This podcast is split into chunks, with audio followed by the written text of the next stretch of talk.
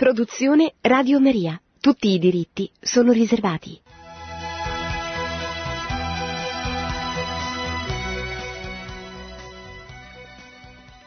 Buongiorno agli amici di Radio Maria. Io avevo annunciato per oggi una sorpresa e la sorpresa invece non c'è perché l'uomo propone e Dio dispone.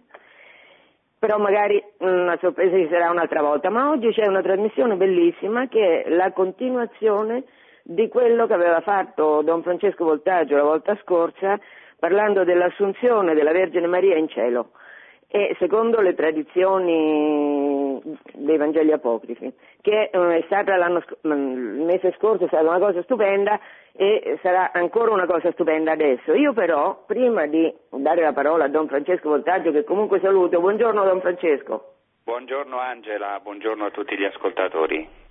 Vorrei parlare di una cosa che è successa ieri, eh, rubo 5 minuti a Francesco, una cosa che è successa ieri a Napoli e c'è stata una chiamata vocazionale del cammino neocatecumenale con Chico Carmen e Padre Mario, è stato um, un incontro presieduto dal cardinale di Napoli Sepe, un incontro meraviglioso in cui Piazza del, del Plebiscito era piena. Io andando a Napoli ero proprio contenta perché ehm, il regno di Napoli, il regno di Sicilia, poi il regno di Napoli, poi il regno delle due Sicilie, è stato un regno di un'importanza grande eh, europea, mm, una grandissima cultura, basta girare per l'Italia, basta girare per la Sicilia, basta girare anche per la Campania, per vedere che cosa è stato nei millenni, perché è una storia millenaria quella dell'Italia meridionale, questa parte d'Italia che quando è stata unificata l'Italia aveva 9 milioni di abitanti, mentre il Regno di Sardegna 5 milioni. Già questo dà la proporzione, diciamo, dell'importanza sovreminente del Regno delle due Sicilie rispetto al Regno di Sardegna. Comunque, in nome della civiltà, questo regno, in nome della Costituzione e della libertà, questo regno è stato ridotto alla fame, è stato ridotto all'immigrazione e quindi che eh, il cammino neocatecumenale eh, insieme al cardinale di Napoli abbia convocato a Napoli in questa città bellissima ridotta in una situazione di devastazione. Perché noi siamo andati da dove ci hanno lasciato i pullman alla piazza del plebiscito a piedi per diversi chilometri e, e per alcuni chilometri abbiamo visto proprio um, una, una, città che non si, può, non si può neanche dire città la città è il luogo della civis, della cittadinanza, cioè dell'educazione rispetto agli altri, quello era proprio un, un'immondezza, una serie di immondezze, che non si può chiamare città ovviamente, comunque che a Napoli, e allora ehm, io ero contentissima di andare a Napoli perché se c'è per Napoli, ma se c'è per tutti noi italiani, una speranza di risorgere, questa speranza è legata alla lettera, alla resurrezione, che i liberali hanno scopiazzato usando questo termine in senso pagano. Alla risurrezione di Cristo, all'annuncio che stiamo facendo in questo tempo pasquale e dopo l'ascensione, prima della Pentecoste, che Cristo è risorto. Solo questo annuncio può cambiare radicalmente ancora il cuore dei napoletani e può dare dignità di persone agli abitanti d'Italia, agli abitanti di tutta l'Italia. E mentre facevo una specie di introduzione io in Pullman, mi sono venute in mente due associazioni che voglio fare anche qui per radio. 150 anni fa, in questo evento ultra celebrato, che non si sa che, che ha comportato l'emigrazione in massa della popolazione, quindi forse mm, da celebrare non c'è tanto, ehm, mm, un signore, un ministro, che si chiamava Quintino Sella, tanto elogiato, Quintino Sella, questo ministro doveva raggiungere il pareggio di bilancio. Perché? Perché il Regno di Sardegna aveva fatto debiti ingentissimi per, col- per, colonizzare, per conquistare gli altri popoli, si era indebitato enormemente, quindi bisognava rientrare da quel debito. E che cosa ha inventato Quintino Sella per eh, colmare il pareggio di bilancio? Ha inventato la tassa sul macinato, cioè la tassa sul pane. E chiaramente questo ha aiutato l'immigrazione in massa della popolazione perché quelli che non hanno una lira e ridotta come era ridotta la società italiana in quel tempo, tanta gente eh, era alla fame, alla lettera, sono immigrati. E a me è venuto in mente un paragone fra questa tassa del pane di Quintino Sella e la tassa che, che è l'IMU che dovranno pagare anche tanti istituti religiosi. Per esempio i monasteri di clausura, pensate, i monasteri di clausura, eh, dove grazie al cammino si sono ripopolati perché tante ragazze hanno dato la disponibilità a passare la loro vita, eh, in qualche modo a immolare la loro vita eh, in funzione della comunità di quel posto, di quei posti dove loro vanno, per cui pregano, e questi monasteri di clausura è ancora incerto se debbano pagare pure loro l'IMU sulla parte che si chiama foresteria, cioè su, mm, non so, io parlo a tante persone, probabilmente la maggioranza di voi non avrete mai messo piede nei monasteri di clausura, oppure se qualcuno ci è andato, io ci sono andata una volta, ci ho passato tre giorni, eh, ma ci sono andata per pregare, per fare la volontà di Dio, per quello ci sono andata. Ebbene, questa foresteria, cioè queste strutture che alcuni monasteri hanno in funzione delle persone che raramente, quando capita, vogliono andare a pregare insieme alle monache, queste strutture ancora non si sa se dovranno pagare l'IMU, perché certo eh, le monache guadagnano, è una specie di, di, eh, di, so, di albergo a 5 stelle, quindi se non alberga a 5 stelle eh, deve pagare l'IMU, ancora non si sa. Questo però mi ha fatto venire in mente il paragone con la tassa sul pane, anche perché sembrerebbe, mi hanno detto, mm, che eh, persone che se ne intendono più di me, che questo IMU, pensate, le fondazioni bancarie non lo pagano. I partiti, le sedi dei partiti e dei sindacati, sembra proprio che non lo pagano l'IMU. Un altro paragone mi è venuto in mente questa mattina, io mm, prima di parlare con voi mm, pregavo le lodi, come faccio sempre, e un salmo mi ha consolato, il salmo 95 che dice in mezzo ai popoli narrate la sua gloria, a tutte le nazioni dite i suoi prodigi. Ecco, io devo dire le cose che vi dico ricordandomi della gloria che ha Dio. Con tutto ciò Dio ha una gloria immensa e noi siamo capaci di deturparla in tutti i modi.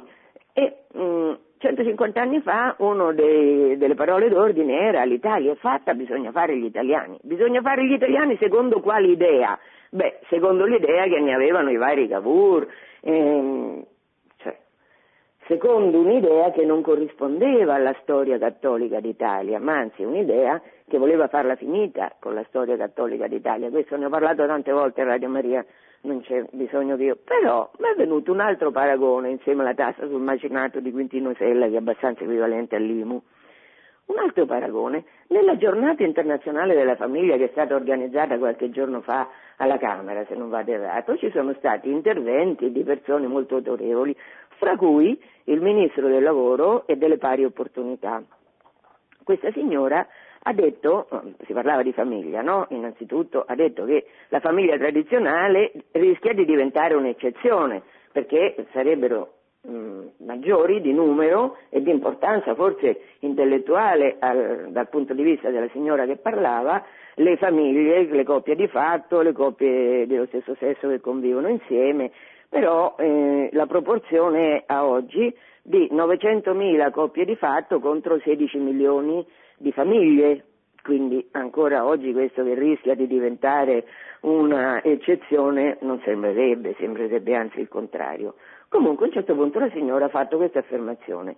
La società, la società non può trascurare che molti genitori sono impreparati, inadeguati a, a prendere giuste, oddio adesso qua l'ho copiato, insomma, a prendere giuste decisioni per, per, i propri figli minori. Quindi il compito dell'istituzione è aiutarli a decidere bene. L'Italia è fatta, bisogna fare gli italiani. Qua c'è qualcuno, la società, ma la società chi? Evidentemente il ministro di qui, il ministro di là, quello di su, quello di giù, che ritengono di incarnare la società e che beh, questa dottrina è stata teorizzata da Hegel, si chiama Stato etico, è lo Stato che decide per le persone cosa, queste, cosa sia giusto e sbagliato per i figli di queste persone, per i figli minori, quindi sarebbe la società che si dovrebbe incaricare di insegnare ai genitori cosa devono insegnare ai figli minori secondo un'ottica illuminata. Allora, eh, visto che siamo chiamati in qualche modo a essere responsabili, perché siamo tutti responsabili davanti a Dio di quello che vediamo. Io non so, magari se qualcuno di voi ha voglia di scrivere una lettera a qualche direttore di giornale per, eh, insomma, per, eh, per raccontare questa sproporzione fra l'IMU che sta pendente sul capo dei monasteri di clausura se fanno qualche foresteria, mentre le fondazioni bancarie no, eh, quelle sono un, un'istituzione benefica. I monasteri di clausura è evidente che se scompaiono, se le monache vanno a, a zappare la terra, forse fanno un'opera più utile. Questa evidentemente è l'ottica che c'è dietro questi provvedimenti. E poi questa veramente io mi devo ricordare quello che ho appena letto, che in mezzo ai popoli narrate la sua gloria, certo, io sto qua per narrare la gloria di Dio nella storia della Chiesa e adesso Francesco, ne, ehm, un'ultima parola per finire, a Napoli eh, ieri Chico, Carmen e Padre Mario, cioè eh, l'equipe itinerante che è responsabile del cammino, ha um, fatto, dicevo, una chiamata vocazionale, in, cioè ha chiamato ragazzi per il presbiterato, c'è bisogno di presbiteri ovviamente, e anche questa volta una novità, normalmente chiamano ragazzi per i monasteri di clausura, questa volta la novità è stata, l'aveva già fatto Chico a Trieste, me l'ha ripetuta a Napoli, che ha chiamato ragazze per l'evangelizzazione della Cina, perché serve, serve un esercito per evangelizzare quell'immenso continente che mai è stato evangelizzato. E eh, il cammino è pieno di slancio missionario perché la nuova evangelizzazione di cui si fanno convegni di qui, convegni di là, insomma il cammino lo fa da 30 anni a tappeto e eh, Giovanni Paolo II ha coniato questo termine nuova evangelizzazione proprio riferendosi alla realtà del cammino neocatecumenale, comunque adesso il cammino punta sull'evangelizzazione della Cina e Chiesa e Carmen stanno chiamando ragazzi per la missione in Cina, adesso ragazze per la missione in Cina, ed una cosa che ha una bellezza, una forza, lo Spirito Santo che stiamo aspettando ha una forza enorme di vita. E allora l'unica eh, veramente mh, augurio che possiamo fare a noi italiani è quello di riscoprire la bellezza di questa fede che ci ha caratterizzato da duemila anni, che salva la vita delle persone. Scusami Don Francesco che ti ho sottratto questo tempo. No, no, ci mancherebbe.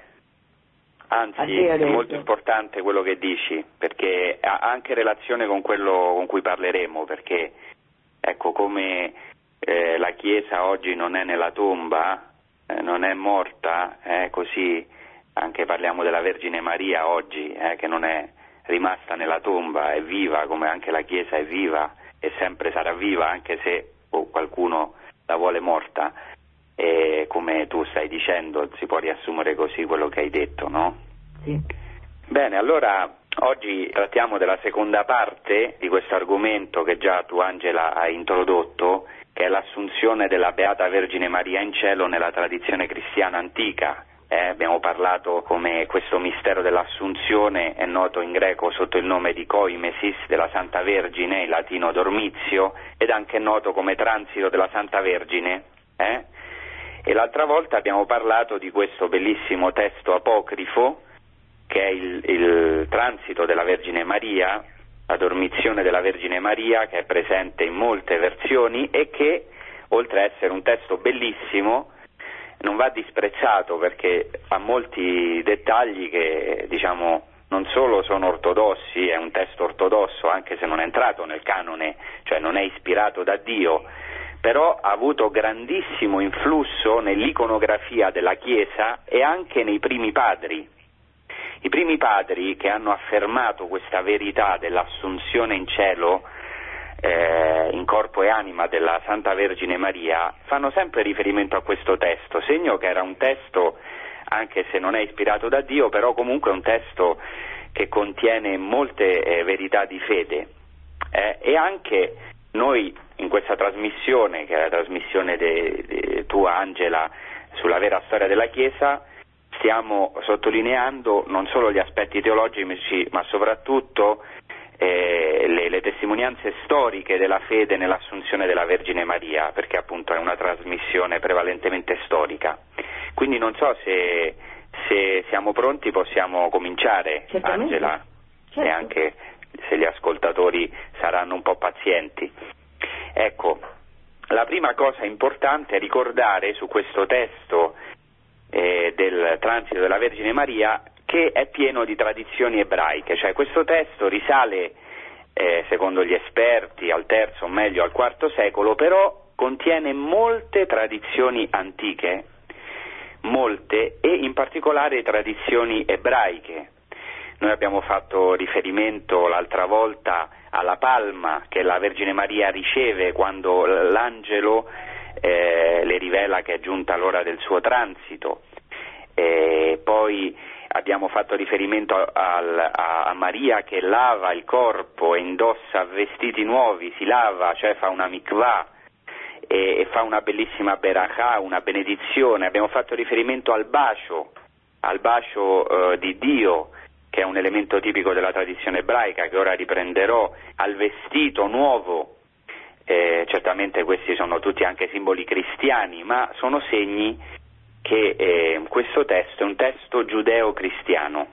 Per esempio anche quello che dice Maria, ehm, eh, dice a, a, a, suo figlio, a Cristo, dice ascolta la preghiera di tua madre che grida presso di te, mi hai promesso non piangere Maria mia madre da te non verranno né gli angeli né gli arcangeli né i cherubini né i serafini né alcun'altra autorità, bensì io stesso verrò presso la tua anima. Cosa che, come abbiamo detto, è stata ripresa nell'iconografia, Gesù che tiene tra le braccia Maria bambina, cioè l'anima di Maria.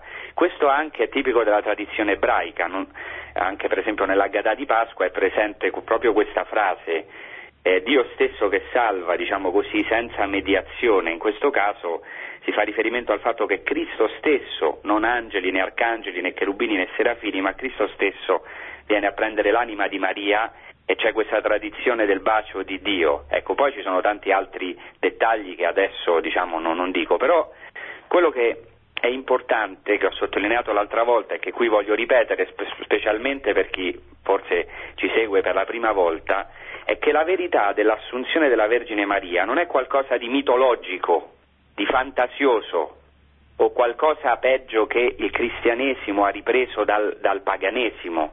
Eh, sappiamo che anche nel paganesimo c'erano eh, personaggi importanti che diciamo, sono stati assunti in cielo. Allora la solita critica che si fa al, al cristianesimo è di essersi paganizzato e, e praticamente oggi agli occhi di molti l'assunzione della Santa Vergine Maria in corpo e anima è ritenuta una cosa così devozionistica, eh, da sacrestia o peggio un rimasuglio del paganesimo eh, o qualcosa di inventato. Ecco, niente assolutamente di tutto questo. Per quello innanzitutto è importante eh, ricollegare questa verità di fede a questo apocrifo e alle tradizioni ebraiche, perché se si stacca l'albero dalle sue radici eh, si perde il senso. Ovviamente sottolineare l'importanza delle tradizioni ebraiche non vuol dire solo rimarcare la continuità tra cristianesimo e ebraismo, ma anche la novità. Ecco, in particolare un dettaglio è molto importante, cioè per i giudeo-cristiani, in particolare per gli ebrei, non c'era alcun problema ad accogliere l'evento storico dell'assunzione al cielo di Maria, diciamo così, in un'ottica di fede ovviamente, perché era ben forte nella tradizione ebraica al tempo di Gesù eh, il fatto che alcuni personaggi dell'Antico Testamento erano stati assunti in cielo, probabilmente sette. È chiaro per esempio nella scrittura l'assunzione in cielo di Elia, ma anche cioè, ci sono delle tradizioni dell'assunzione in cielo di Enoch, di Mosè e di Miriam.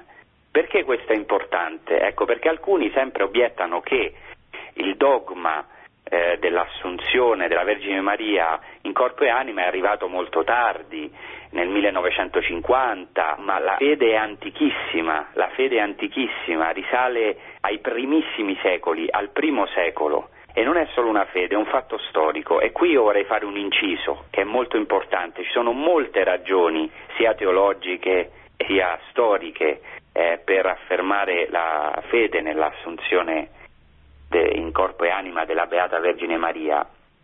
E questa è una verità storica, non solamente eh, diciamo, nel senso che è veramente avvenuto, ma è una verità storica oggi per noi, esistenziale, cioè una parola oggi per noi.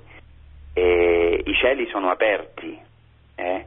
siamo nel tempo pasquale, eh? Cristo è veramente risorto, Cristo è vivo, ma anche Maria è viva, siamo anche nel mese di maggio eh, che è consacrato alla Vergine Maria e questa parola è una consolazione enorme per noi. Perché Maria, giunta in cielo, è una parola per noi, esistenziale?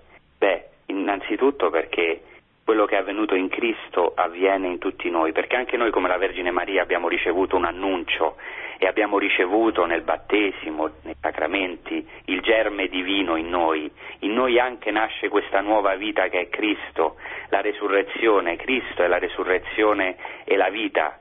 E allora quello che è avvenuto in Cristo non è qualcosa che per noi è, è esterno, è esteriore, è avvenuto anche in Maria. In Maria noi vediamo il nostro destino, il nostro destino, quello che ci attende, anche di fronte a tutti gli eventi di sofferenza che anche vediamo nel mondo.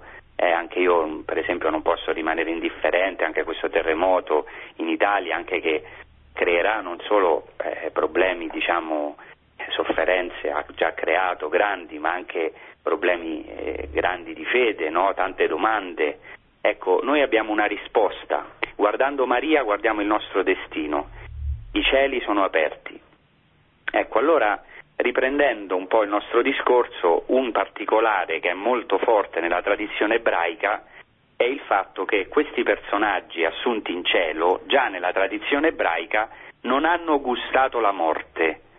Ecco, c'è questa espressione che è molto comune nella tradizione ebraica e poi è stata ripresa anche nella tradizione cristiana di gustare la morte e anche Gesù Cristo la riprende, chi custodisce la mia parola non gusterà la morte mai. Ecco, ci sono alcuni personaggi che per così dire non hanno gustato la morte. Cosa vuol dire questo gusto della morte? Ecco, lo vorrei ricordare dall'altra volta che nella tradizione ebraica al momento della morte viene l'angelo che richiede la vita della persona, eh, questa diciamo una tradizione più midrascica, più popolare, e quando il moribondo vede l'angelo della morte si spaventa, apre la bocca e l'angelo della morte con la spada versa il fiele in bocca al, al, al moribondo. Ecco, questo spiega l'espressione ebraica gustare la morte. Ecco, ci sono dei personaggi, per esempio nella tradizione ebraica è molto forte eh, la tradizione midrascica su Mosè, ci sono dei personaggi come Mosè che sono morti con il bacio di Dio, al Pe Adonai, cioè hanno avuto un privilegio avere questo bacio di Dio e questo testo apocrifo del transito della Vergine Maria sottolinea Maria come la nuova Miriam, anche, la nuo- anche Miriam nell'Antico Testamento, la sorella di Mosè, non ha conosciuto la, della, la corruzione della tomba. Così anche la nuova Miriam, la madre di Gesù, secondo questo testo apocrifo di origine giudeo-cristiana, ha ricevuto il bacio, per così dire il bacio di Dio, cioè questo privilegio di non gustare la corruzione, di non conoscere la corruzione.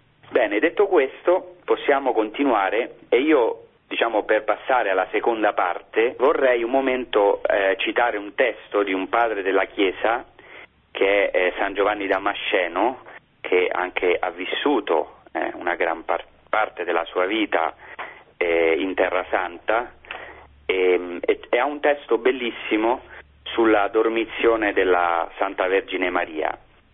È un testo importante perché eh, testimonia eh, archeologicamente la morte eh, della Vergine Maria a eh, Gerusalemme, l'assunzione in cielo a Gerusalemme. Ora affronteremo anche storicamente questa questione della tomba, se la tomba di Maria trova a Gerusalemme o a Efeso, cioè incominciamo a entrare nei dettagli storici, anche archeologici, che hanno, che danno un fondamento alla nostra fede. Ecco, Giovanni Damasceno, circa nel 749 d.C., scrive questo testo. Lo cito adesso perché? Perché riprende il testo apocrifo. Moltissimi padri, come già ho detto, riprendono questo bellissimo testo apocrifo e anche certe volte lo arricchiscono o lo commentano. Ecco, dice così Giovanni Damasceno, che le cose stiano in questo modo, cioè che veramente la Vergine Maria sia stata assunta in cielo in corpo e anima, lo sappiamo dalla storia eutimiana.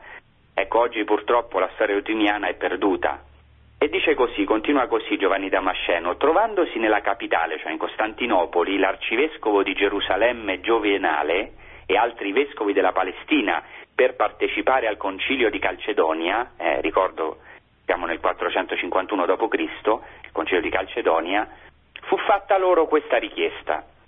Abbiamo udito che a Gerusalemme c'è una chiesa primaria ed eletta, una chiesa della tutta Santa Madre di Dio e sempre Vergine Maria, nella località chiamata Getsemani, ricordate questo particolare, dove il suo corpo passato di vita è racchiuso in un sepolcro.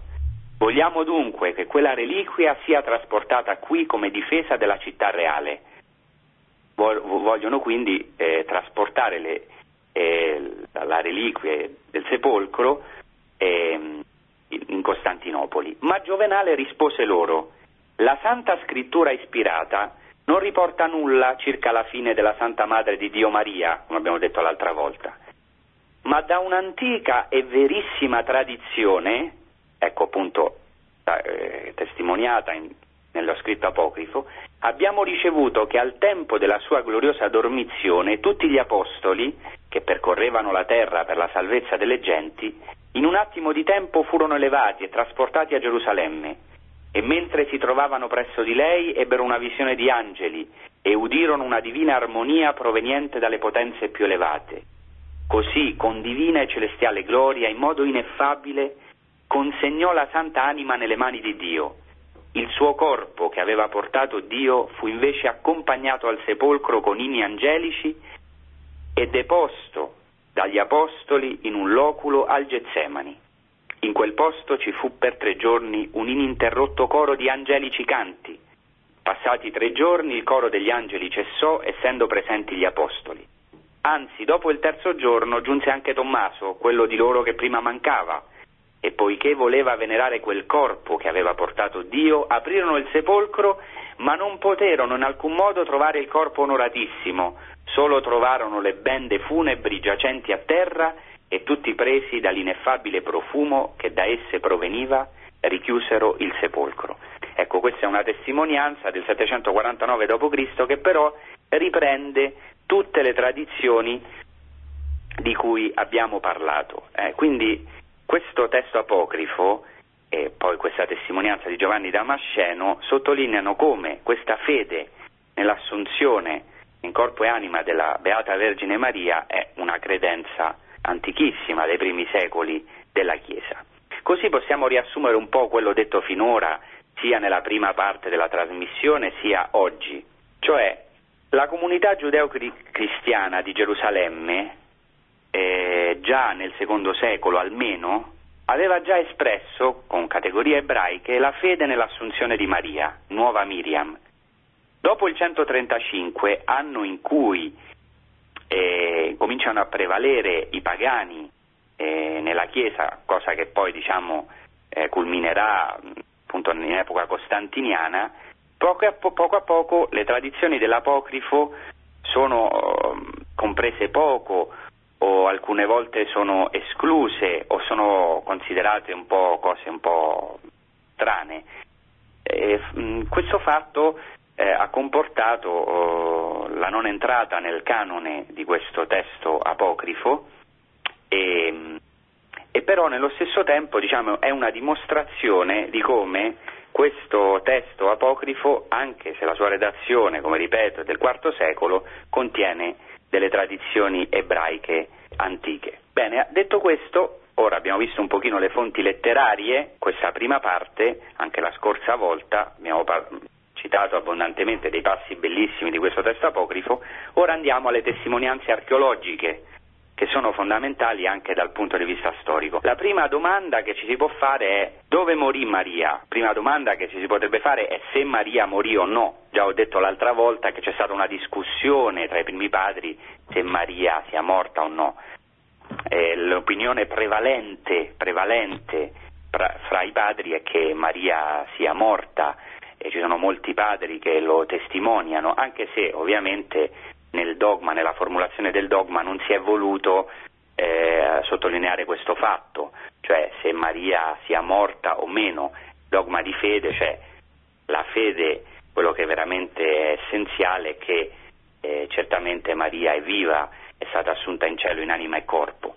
Se passando per la morte o non passando per la morte, questa è una domanda che rimane aperta, però ecco, secondo diciamo, le testimonianze letterarie, come ho detto dei padri, anche del testo apocrifo, è, è molto chiaro. Eh, le testimonianze più antiche attestano che la Vergine Maria è morta e che è stata sepolta a Gerusalemme e in particolare nella valle del Cedron. Questo è già testimoniato dal testo apocrifo, ho, fatto, ho, citato solo San Giovanni Damasceno e da tanti padri, ho citato solo San Giovanni Damasceno perché ovviamente qui non abbiamo tempo per citare, ma sono tanti padri, anche i primi pellegrini, che testimoniano il fatto che la Vergine Maria sia stata sepolta nella valle del Cedron, che è un, un luogo molto interessante per chi non l'ha visitata, la valle del Cedron è anche la valle di Giosafat, la valle del giudizio, lì si trova il Getsemani, è un posto eccezionale, Valle del Cedron anche è un nome molto suggestivo, Kidron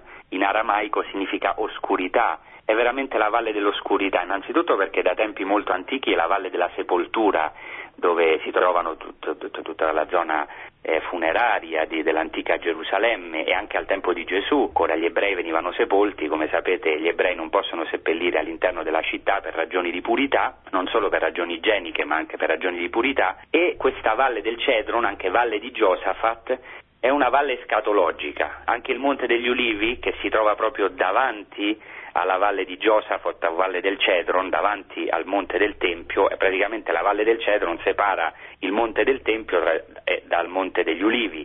Ecco, questa valle è la valle scatologica, la valle del giudizio, proprio perché da tempi antichi è luogo di sepoltura degli ebrei, poi oggi anche dei cristiani e anche diciamo, dei musulmani. È, un, è, una valle eh, molto interessante perché davanti alla valle del Cedro non solo c'è il Getsemani dalla parte del Monte degli Ulivi, ma dalla parte del Monte del Tempio si trova la porta del Messia. È un luogo escatologico di, eh, per antonomasia perché il Santo dei Santi nel Monte del Tempio era rivolto verso Oriente, cioè verso il Monte degli Ulivi. La porta del Messia era rivolta verso Oriente. Si aspettava l'arrivo del Messia da Oriente, proprio il Messia doveva entrare in questa porta. Anzi, sappiamo che molto, Gesù Cristo è entrato nel Tempio da Oriente, non a caso, non è un caso che ha cavalcato l'asinello da Betfage ed è passato per il Monte degli Ulivi ed è entrato da Oriente perché si aspettava il Messia che veniva da Oriente. Oriente è un, è un nome molto suggestivo perché in greco Anatolè, Anatolè significa sole ma significa anche oriente, ciò che noi ogni giorno cantiamo nel Benedictus, verrà a visitarci un sole che nasce dall'alto.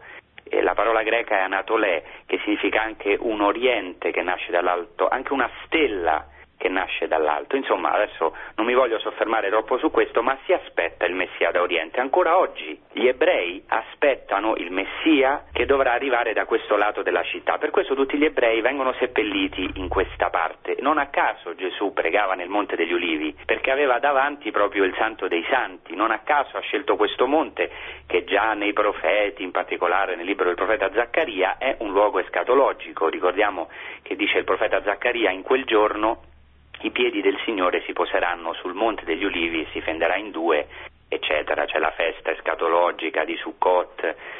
Eh, beh, adesso no, non mi soffermo su questo, ma quello che è importante è che ancora oggi gli ebrei si fanno seppellire, anzi una tomba costa moltissimo davanti al monte del Tempio, ancora si seppelliscono in posizione fetale, cioè segno dell'attesa della resurrezione, come i bambini nel ventre della madre e rivolti proprio verso il Santo dei Santi, verso eh, Gerusalemme.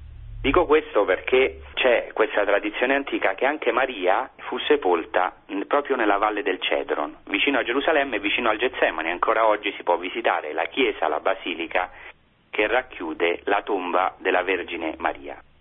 Dove morì eh, Maria, se morì, molto probabilmente nel cenacolo. Abbiamo visto che lo scritto apocrifo ha questa immagine bellissima che poi è stata ripresa dall'iconografia della comunità di Maria, cioè la comunità degli apostoli, la prima comunità cristiana riunita intorno al corpo di Maria, come diciamo dovrebbe morire ogni cristiano attorniato dalla sua comunità. Questa, questo transito di Maria al cielo è presentato come una meravigliosa liturgia fatta dagli Apostoli, dove Pietro ha un ruolo primario di portare avanti la liturgia. Se vedete l'iconografia vedrete che sono ritratti gli apostoli con il turibolo in mano, segno appunto eh, di come il, questo transito della Vergine Maria è un evento anche liturgico, veramente i cieli sono aperti, quello che noi sperimentiamo nella liturgia, il cielo si fa presente nella terra, viene Cristo e prende eh, l'anima di Maria. Ecco, ehm, quindi, diciamo, secondo la tradizione antica, gli apostoli si sarebbero radunati. Ora, secondo lo scritto apocrifo, gli apostoli si sono radunati per un, perché gli angeli li hanno portati sulle nubi. Questo è un tipico modo ebraico no, di esprimere, molto importante la tradizione della nube, delle nubi di gloria, su cui non mi soffermo. Però quello che potrebbe essere storico è che gli apostoli eh, si sono radunati intorno al corpo della Vergine Maria al momento del suo transito, questo è molto plausibile, perché sappiamo che gli apostoli tornavano a Gerusalemme dall'evangelizzazione, se leggiamo con attenzione gli atti degli apostoli, vediamo che, a parte Pietro ovviamente, che ritorna a Gerusalemme, eccetera, ma Paolo varie volte, se voi leggete con attenzione gli atti degli apostoli, ritorna a Gerusalemme, gli apostoli tornavano a Gerusalemme, non solamente forse in occasione della Pasqua, sappiamo che Paolo ha passato una Pasqua, è tornato in una Pasqua a Gerusalemme, eh, o forse in occasione di altre feste ebraiche, ma per esempio sappiamo che tornarono il, almeno la maggioranza degli apostoli per il concilio di Gerusalemme nell'anno 48 e poi non dimentichiamoci che eh, gli apostoli avrebbero seguito quello che avevano visto da Gesù Cristo, cioè Gesù Cristo li inviava due a due in missione, dopo ritornavano per raccontare le meraviglie tanto che quando ritornano Gesù Cristo ha una, una un'esultanza eh, eh, a sentire eh, le meraviglie raccontate dagli Apostoli, no? quando dice ho visto Satana cadere dal cielo come una folgore, cioè ho visto eh, le meraviglie dell'evangelizzazione, di come il, de- il, dominio di, di, Satana viene distrutto attraverso la parola, la testimonianza, il cherigma degli Apostoli. E così eh, anche molto probabilmente è avvenuto dopo la Pentecoste, a maggior ragione gli apostoli sicuramente si radunavano per raccontare le meraviglie. Ecco, allora non si devono disprezzare i dettagli storici possibili di questo apocrifo, eh, eh, quindi molto probabilmente Maria è possibile che sia morta nel cenacolo, sappiamo che era la, la sede, diciamo, la chiesa madre della prima comunità di Gerusalemme, infatti ancora oggi la tradizione e se andate nella Basilica della Dormizione della Santa Vergine Maria tenuta dai benedettini tedeschi sul monte eh, di Sion, perché il cenacolo si trova sul monte di Sion, vedrete che anche c'è una cripta dedicata proprio a questo evento eh, del transito della Vergine Maria, cioè della morte della Vergine Maria. Dopo lo scritto apocrifo vi ricordo che racconta tutta la processione e la sepoltura di Maria a, uh, nella valle del Cedron nella valle di Giosafat, vicino al Getsemani. Ecco, allora ehm, vediamo un pochino dove è morta Maria, perché ci sono stati dei dibattiti anche dovuto, dovuti alle testimonianze di, di, di, delle mistiche, in particolare di, di Suor Caterina Emmerich, eh, se Maria sia morta a Gerusalemme o a Efeso. E qui diciamo, faccio un piccolo inciso, un po' veloce. Diciamo che le testimonianze in favore di Gerusalemme sono decisamente preminenti. Eh? Le opere di, degli apocrifi, come abbiamo visto, a partire dal IV secolo, sono tutti favorevoli alla tradizione di Gerusalemme. Ripeto che queste, la redazione è del IV secolo, ma le tradizioni sono molto probabilmente più antiche, forse risalgono addirittura al II secolo. C'è una testimonianza degli atti di San Giovanni da Procurus, scritta forse nel 160 o 70 da Lencius, dove si dice che l'Evangelista eh, eh, è andato ad Efeso, cioè l'Evangelista Giovanni è andato ad Efeso accompagnato, cioè è andato da solo in un'età molto avanzata, cioè dopo la morte di Maria. Eh, e altre testimonianze antiche eh, collocano senza dubbio la, la tomba di Maria al, al, Getsemani, nel sito del Getsemani. Adesso non le cito tutte, le ho qui davanti per chi può essere interessato. I primi pellegrini visitano la tomba della Vergine nella valle di Giosafat, per esempio letteralmente all'inizio del V secolo un pellegrino armeno dice di aver visitato la tomba della Vergine Maria nella valle di Giosafat. E così nel 431 il Breviarius de Jerusalem cita nella valle la basilica di Santa Maria che contiene il suo sepolcro. E anche i padri antichi testimoniano questa tradizione. E cito qua solamente San Gregorio di Tours, San Modesto, San Sofronio Patriarca di Gerusalemme, importante perché essendo patriarca di Gerusalemme conosce le tradizioni, San Germano patriarca di Costantinopoli, Santo Andrea vescovo di Creta, Giovanni di Tessalonica, Ippolito di Tebbe, anche il venerabile Beda, perché ho citato anche la loro provenienza? Perché un po' in tutto il Mediterraneo si riconosceva, era accettato da tutte le chiese di Oriente e di Occidente che il sepolcro della Vergine Maria si trovava in Gerusalemme. E già ho citato San Giovanni Damasceno che, il testo di San Giovanni Damasceno che ha pronunciato in una predicazione per la festa dell'Assunzione al Getsemani. E in questo testo San Giovanni Damasceno, tra l'altro, dice che Giovenale, vescovo di Gerusalemme, invia a Costantinopoli nel 452 presso il comando di Marciano di Bisanzio, l'imperatore, e Pulcheria, la moglie, la sindone della Beata Vergine Maria conservata nella chiesa del Getsemani. E quindi ha voluto diciamo, conservare questa reliquia. Ora vediamo le testimonianze in favore di Efeso. Le testimonianze in favore di Efeso non sono eh, molto antiche, non sono molte per, e ci sono anche testimonianze contrarie, per esempio già addirittura nel XIII secolo un protonotario di Efeso, chiamato Perdicas, visita la gloriosa tomba della Vergine al Getsemani e, e lo descrive in una sua poesia. Perché questo è importante? Perché perfino una persona così importante di Efeso nel XIII secolo, quindi molto tardi, testimonia che la, la, gloriosa tomba della Vergine Maria si trova dove? A Gerusalemme, al Getsemani. È vero che c'è una testimonianza antica nel 431, però è un po' controversa perché non si conosce bene la tradizione.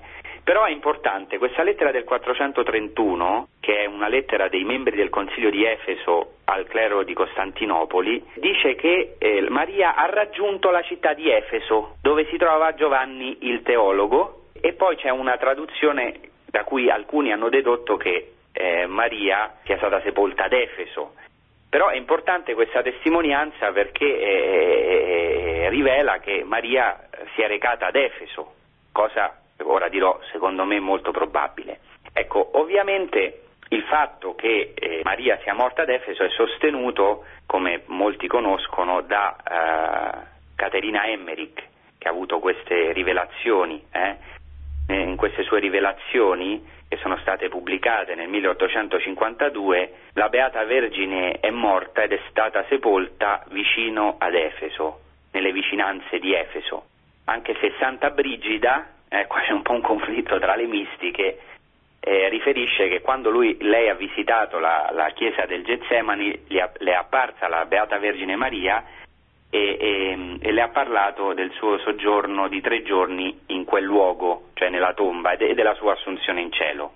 Vediamo che le rivelazioni mistic, delle mistiche su questo punto sono discordanti. Allora, cosa voglio dire con tutto questo? Cerchiamo di trarre le conclusioni. Primo, non, vol, non, non si vuole assolutamente sminuire la prodigiosa scoperta della casa di Maria a Efeso, che ha veramente dell'incredibile. Io personalmente l'ho visitata ed è qualcosa veramente di incredibile come attraverso queste rivelazioni della beata Emmerich sia stata trovata eh, sia stato trovato questo luogo così importante, questa casa del primo secolo. Quindi io non, eh, eh, sarei propenso a credere che la Vergine Maria abbia abitato ad Efeso. Perché? Beh, perché eh, dalla croce Gesù eh, dice, affida a Giovanni sua madre e subito dopo l'Evangelista sottolinea da quel momento il discepolo l'accolse eistaidia, cioè tra le sue cose più preziose, tra le sue cose più care. Però si deve riconoscere perché se parliamo della sepoltura e dell'assunzione alla Vergine Maria, la più antica tradizione della Chiesa la colloca a Gerusalemme. E anche qui la scoperta, eh, diciamo la restaurazione del luogo cioè, dico adesso brevemente, nel 1972 a Gerusalemme c'è stata un'alluvione nel luogo della basilica che contiene il sepolcro della Vergine Maria, cioè la basilica si riempì d'acqua, però non tutti i mali vengono per nuocere, perché grazie a questa alluvione si sono fatti dei lavori di restauro. E del, dei lavori fu incaricato il padre Bellar, Bellarmino Bagatti, francescano, uno dei pionieri dell'archeologia, importantissimo, fondatore anche dello Studium Biblicum Franciscanum di Gerusalemme. Sappiamo che i francescani stanno facendo e hanno fatto un'opera enorme in Terra Santa. Ecco, grazie alla sua opera sono state fatte delle scoperte eh, importanti riguardanti questo luogo e in particolare la tomba della uh, Vergine Maria togliendo i diversi strati di intonaco del luogo, che si era rovinato appunto a causa dell'alluvione, è ritornata alla luce la parete rocciosa della tomba, sia all'interno che all'esterno. Così, grazie a questa scoperta archeologica, oggi abbiamo la certezza che la tradizionale tomba di Maria era veramente una camera scavata nella roccia e poi isolata dal banco roccioso quando hanno costruito la chiesa. Eh, questo è stato importantissimo, oggi si può, si può, vedere, si può venerare questo luogo, questa roccia di questa tomba. E quello che è molto interessante è che alcune cose che sono state rinvenute nel, in questi lavori di restauro, in questi studi fatti, coincidono, coincidono con i dati eh, degli apocrifi. Ecco, questo bisogna sottolinearlo eh, chiaramente cioè sia eh, la Dormizio Marie, questo testo apocrifo, o il transito della Vergine, eh, in tutte le redazioni questo testo apocrifo parla di una camera nuova del sepolcro.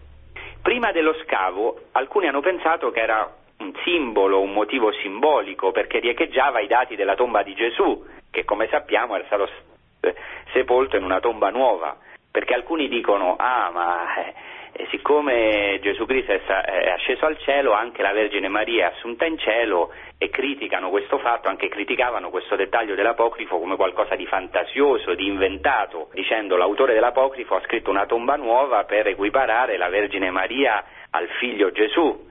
Ma oggi noi possiamo constatare che questo motivo, che questo dettaglio, scusate, questo dettaglio di una camera nuova, di una tomba nuova corrisponde alla realtà, perché la camera funeraria è piccola e contiene una sepoltura. Altro dettaglio interessante, il testo apocrifo nelle redazioni siriache ed etiopiche, perché abbiamo visto che ci sono varie redazioni in varie lingue antiche, affermano che nel luogo del Getsemani vi erano tre camere sepolcrali, una più esterna e più grande, dopo un'altra, e poi una piccola, una piccola posta ad oriente che aveva un arcosolio dove doveva essere posta Maria. Ecco, prima dello scavo questo poteva essere preso come un dato simbolico, no? Tre camere sepolcrali, un numero simbolico. Oggi, eh, seguendo questi gli, gli, studi archeologici che abbiamo a disposizione, ecco, eh, bisogna riconoscere che questi dettagli dell'apocrifo corrispondono, corrispondono ai resti trovati. Quindi, concludendo, la corrispondenza che abbiamo visto fra i dati del documento detto Dormizio Marie o Transitus Marie ed i resti funerari che, oggi abbiamo, ci dà uh, fiducia, fida, possiamo affidarci eh, su questi dicendo che la tradizione ha una continuazione interrotta attraverso i secoli e si può riallacciare ai tempi apostolici. E questa tradizione della sepoltura della Vergine Maria a Gerusalemme, nel luogo del Getsemani, vicino, nella valle del Cedron, nella valle di Giosafat e della sua assunzione, è stata mantenuta dai primissimi cristiani che erano di ceppo ebraico. Ecco, questo per quanto riguarda la eh, sepoltura.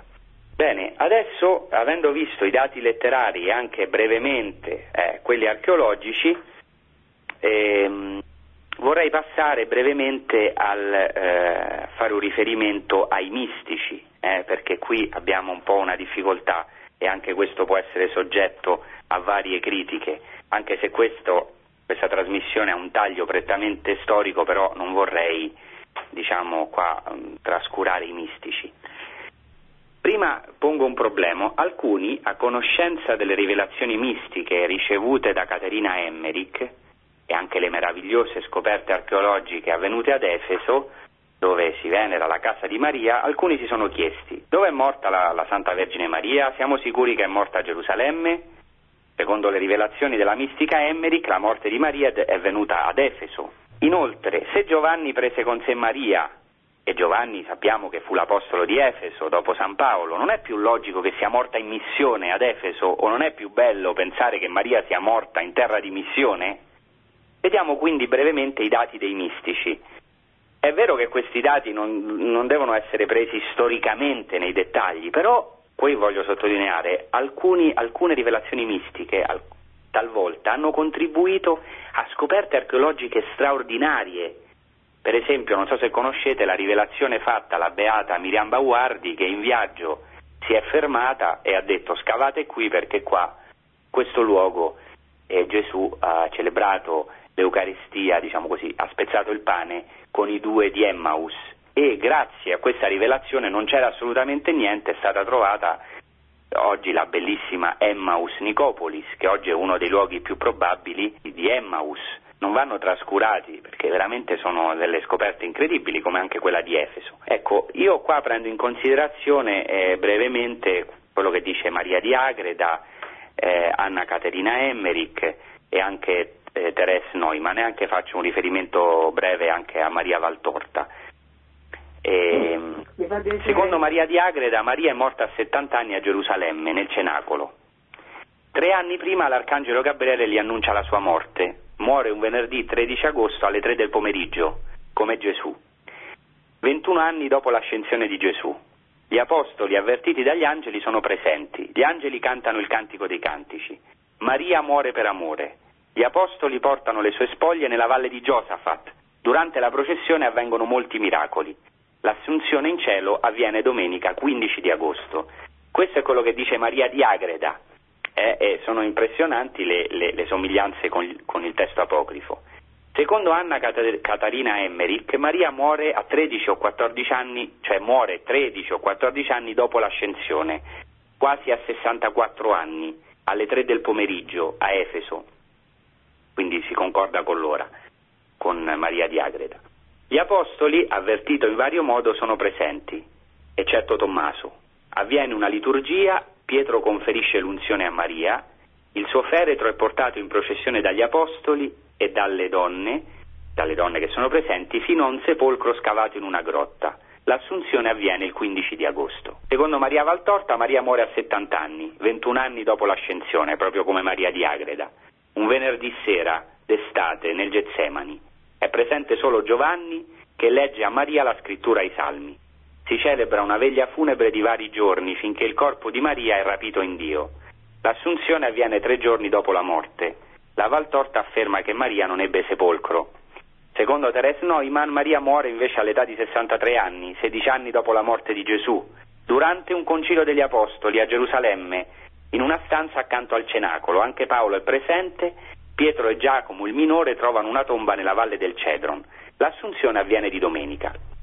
Allora, la prima reazione davanti a queste rivelazioni sono le contraddizioni, non so se avete potuto seguire bene, però ci sono anche delle somiglianze stupefacenti, eh, che andrebbero anche eh, così sottolineate.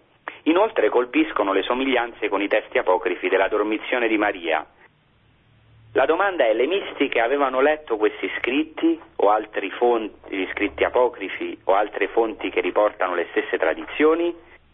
Ecco, su questo c'è una discussione ma non mi soffermo. Con questo possiamo concludere un po' da questa parte e riassumo, già se ho altri due minuti riassumo. Per quanto riguarda l'archeologia, abbiamo visto che questa inondazione del 72, del 1972, ha permesso di, fi- di verificare che la tomba tradizionale di Maria, cioè il luogo in cui la tradizione fino ad oggi venera la tomba di Maria, era veramente del primo secolo.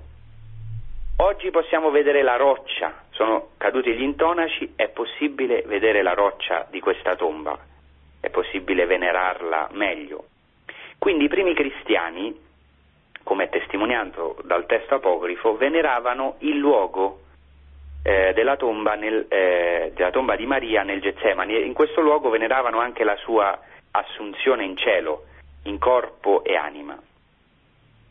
Lo studio di questo monumento funerario, noto sotto il nome di Tomba della Vergine, concorda con i dati del testo apocrifo della Dormizione e l'accordo è veramente stupefacente. Il testo, abbiamo detto, dice che la tomba era nuova e che il complesso funebre constava di tre stanze. Gli studi archeologici lo hanno confermato. Vedendo la chiesa attuale, i dati dell'apocrifo sembravano immaginari o al massimo simbolici. Invece gli studi archeologici del monumento sul lato nord hanno mostrato che vi sono tracce di camera simili come descritti dal testo apocrifo. Se si confronta poi il, mon- il monumento funebre della Vergine con le altre tombe della Valle del Cedron dello stesso periodo, si può notare che i resti della tomba della Vergine sono simili alle camere rimaste intatte. Quindi la concordanza dei dati letterari con quelli archeologici mostra che l'autore dell'apocrifo della dormizione della Vergine Maria conoscesse la zona sepolcrale prima della costruzione della chiesa, che Giovenale dopo il concilio di Efeso nel 431 consacrò. Cioè, che cosa voglio dire con questo? Che eh, il testo apocrifo è una testimonianza non solo della fede nell'assunzione in corpo e anima della Vergine Maria, ma anche della venerazione del luogo.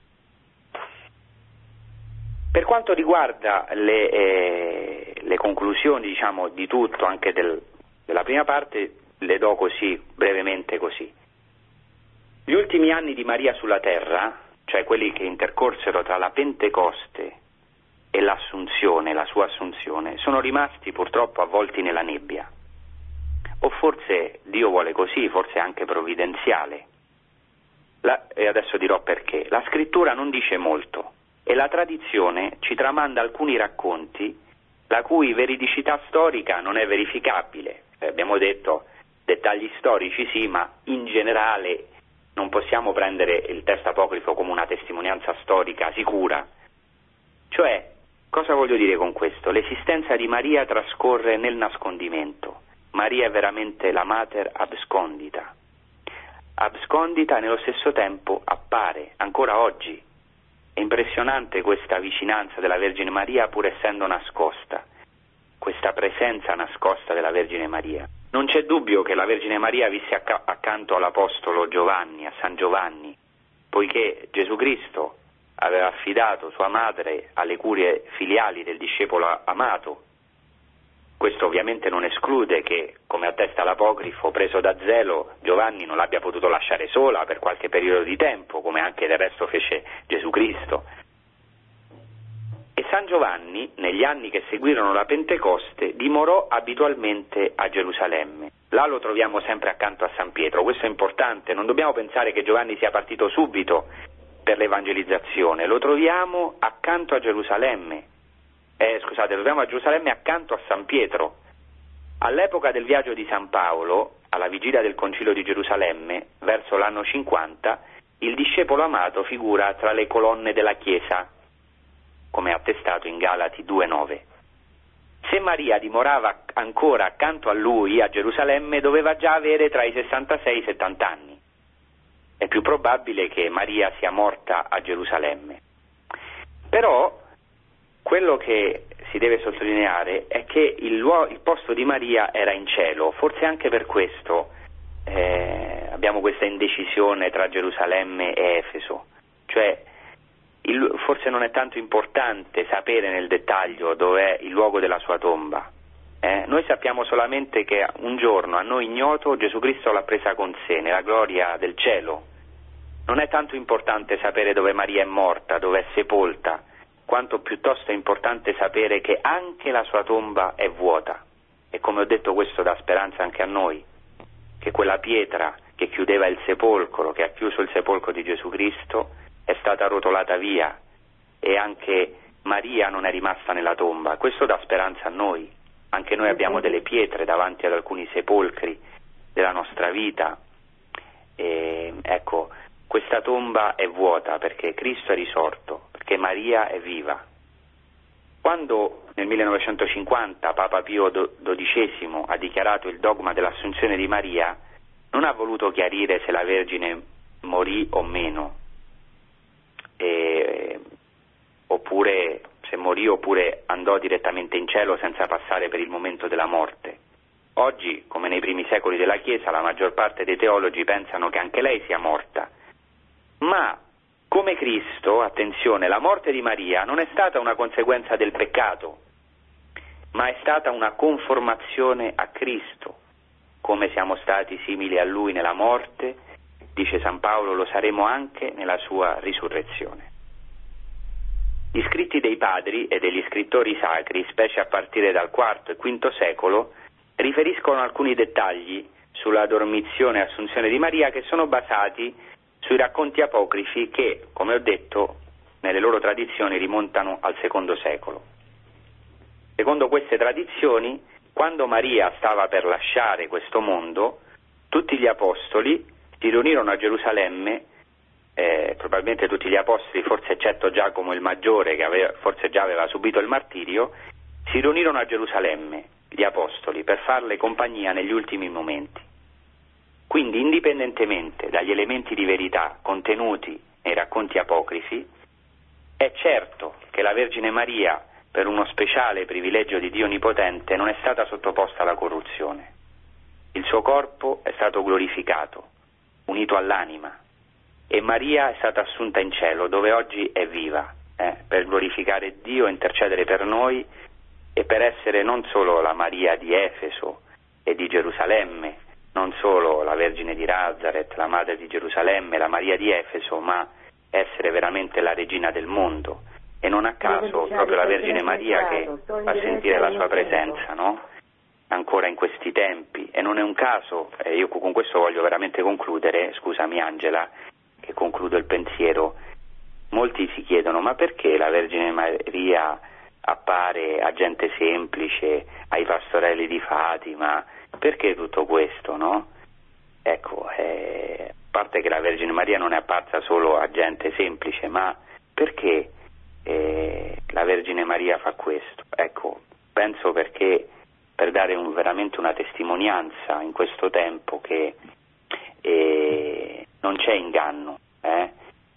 la Vergine Maria appare a gente semplice, a bambini, o a gente semplice, a volte anche ignorante, a pastorelli, eh, per rivelare che non, non è un inganno. Eh, e questa per noi è una testimonianza anche storica eh, del, del, suo essere viva, eh, deve essere a noi molto molto vicina, anche nel combattimento che dobbiamo sostenere in questa vita, per quello sono contento Angela che tu hai aperto questa trasmissione non a caso parlando un po' di un combattimento no? che c'è in ogni generazione. Ecco, in questo combattimento sappiamo ecco, che questa donna vestita di sole, con la luna sotto i suoi piedi, sul suo capo una corona di 12 stelle, ecco, è sempre eh, sotto attacco, eh, però sappiamo che trionfa, eh, perché Dio le ha dato queste ali dell'aquila grande per volare ecco, non solo nel deserto, dove trova un rifugio, dove oggi si trova la Chiesa nel deserto, ma anche nel cielo.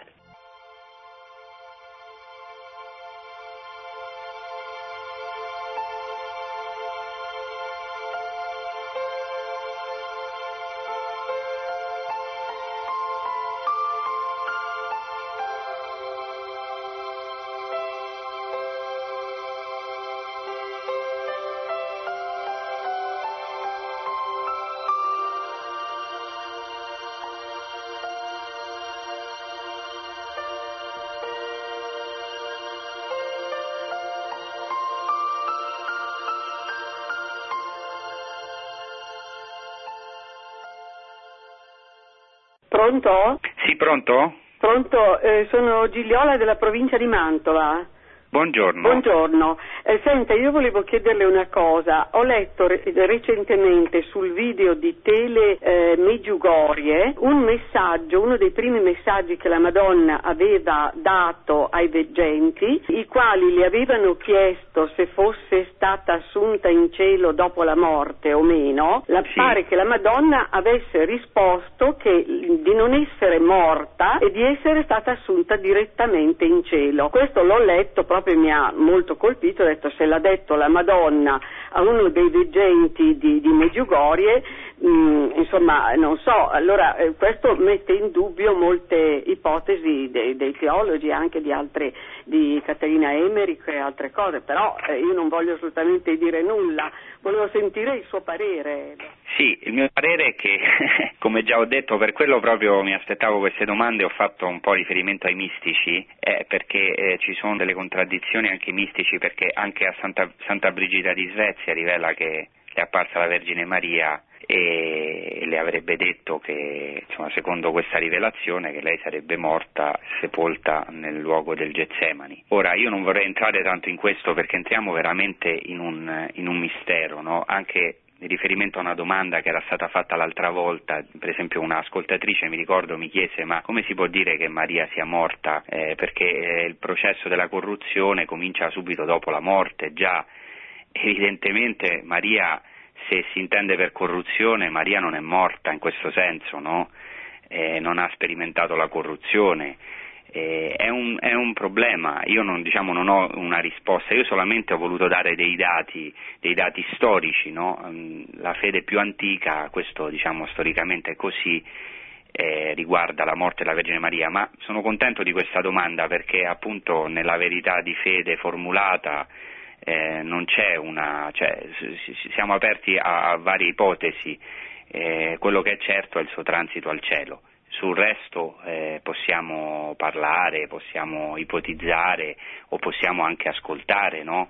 eh, i messaggi dei mistici o le, le, rivelazioni che ci vengono date. Pronto? Pronto, sono Assunta dalla Lombardia. Ah, buongiorno, il nome è molto adatto all'occasione, il suo nome.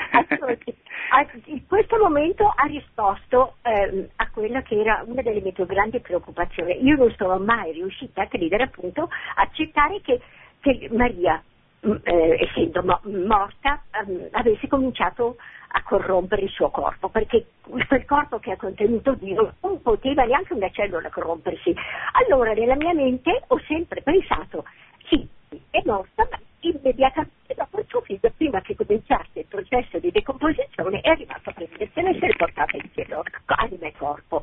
Adesso con tutte queste, perché eh, tanti dicono, ma Gesù è tre giorni nel sepolcro, sì, ma lui essendo Dio, quindi essendo la sua divinità unita ipostaticamente sia al corpo che all'anima, il corpo non si è corrotto, poteva anche starci di più. Esatto, e questo ci fa vedere che la morte non è, non è eh, la corruzione, non è, da, diciamo, non è equivalente a corruzione la morte, eh? non so se mi spiego. No, chiarisci Francesco. No? Perché eh, adesso lei rispondeva a questa signora dicendo ci sono aperte tutte le ipotesi, ma io che Maria si sia corrotta questo assolutamente non lo posso accettare, allora è giusto certo, perché... esatto, cioè, però eh, Gesù anche se eh, il suo corpo non ha sperimentato la corruzione è veramente morto, no? Questo lo dobbiamo mantenere, per quello sì sono d'accordo, l'importante è mantenere il fatto che morte non vuol dire equivalentemente, cioè non è equivalente a corruzione, eh?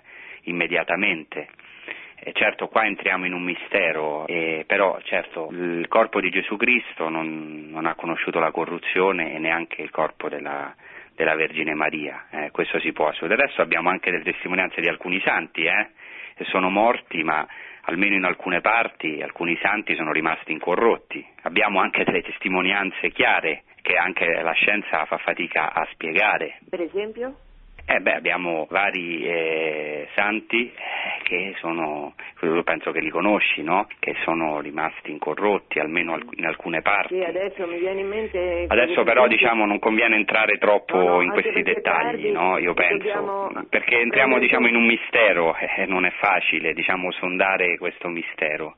Prendiamo un'ultima domanda. Pronto? Sì, pronto?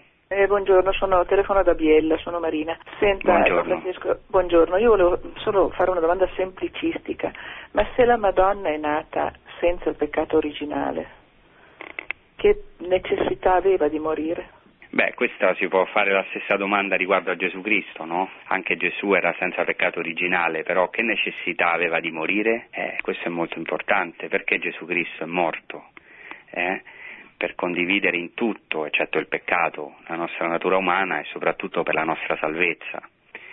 anche la morte di Maria, che certamente come ogni morte deve essere stata dolorosa, come la morte del figlio per lei e per gli altri, potrebbe aver avuto, sempre che, sempre che, Maria sia morta, potrebbe aver avuto questo senso, cioè eh, condividere in tutto la nostra natura umana come la condivideva, essere anche conformata al figlio come conformata nella resurrezione e nella, nell'assunzione al cielo, anche essere conforme alle sue sofferenze, alla sua morte. E, diciamo, questo potrebbe essere una prima spiegazione così che do su, su due piedi. Allora, ringraziamo Don Francesco Voltaggio per questa bellissima eh, catechesi conferenza che ci ha fatto e eh, ti do appuntamento Francesco alla prossima volta ci metteremo d'accordo sul tema se vuoi. Molto bene, con piacere. Io... Grazie tanto a te e agli ascoltatori. Figurati, eh, grazie a te. Se la prossima volta non succede niente, perché a questo punto io gli ultimi mesi sono, la programmazione degli ultimi mesi è sempre saltata, comunque se non succede niente, la prossima volta Giuseppe Gennarini, eh, giornalista che ha parlato della situazione dell'America, la storia e la situazione attuale dell'America, dovrebbe finire quello che aveva cominciato due o tre mesi fa.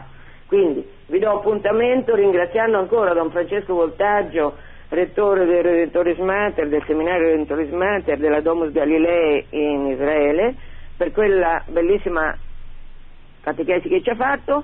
Buona giornata. Buona giornata a tutti. Di giugno.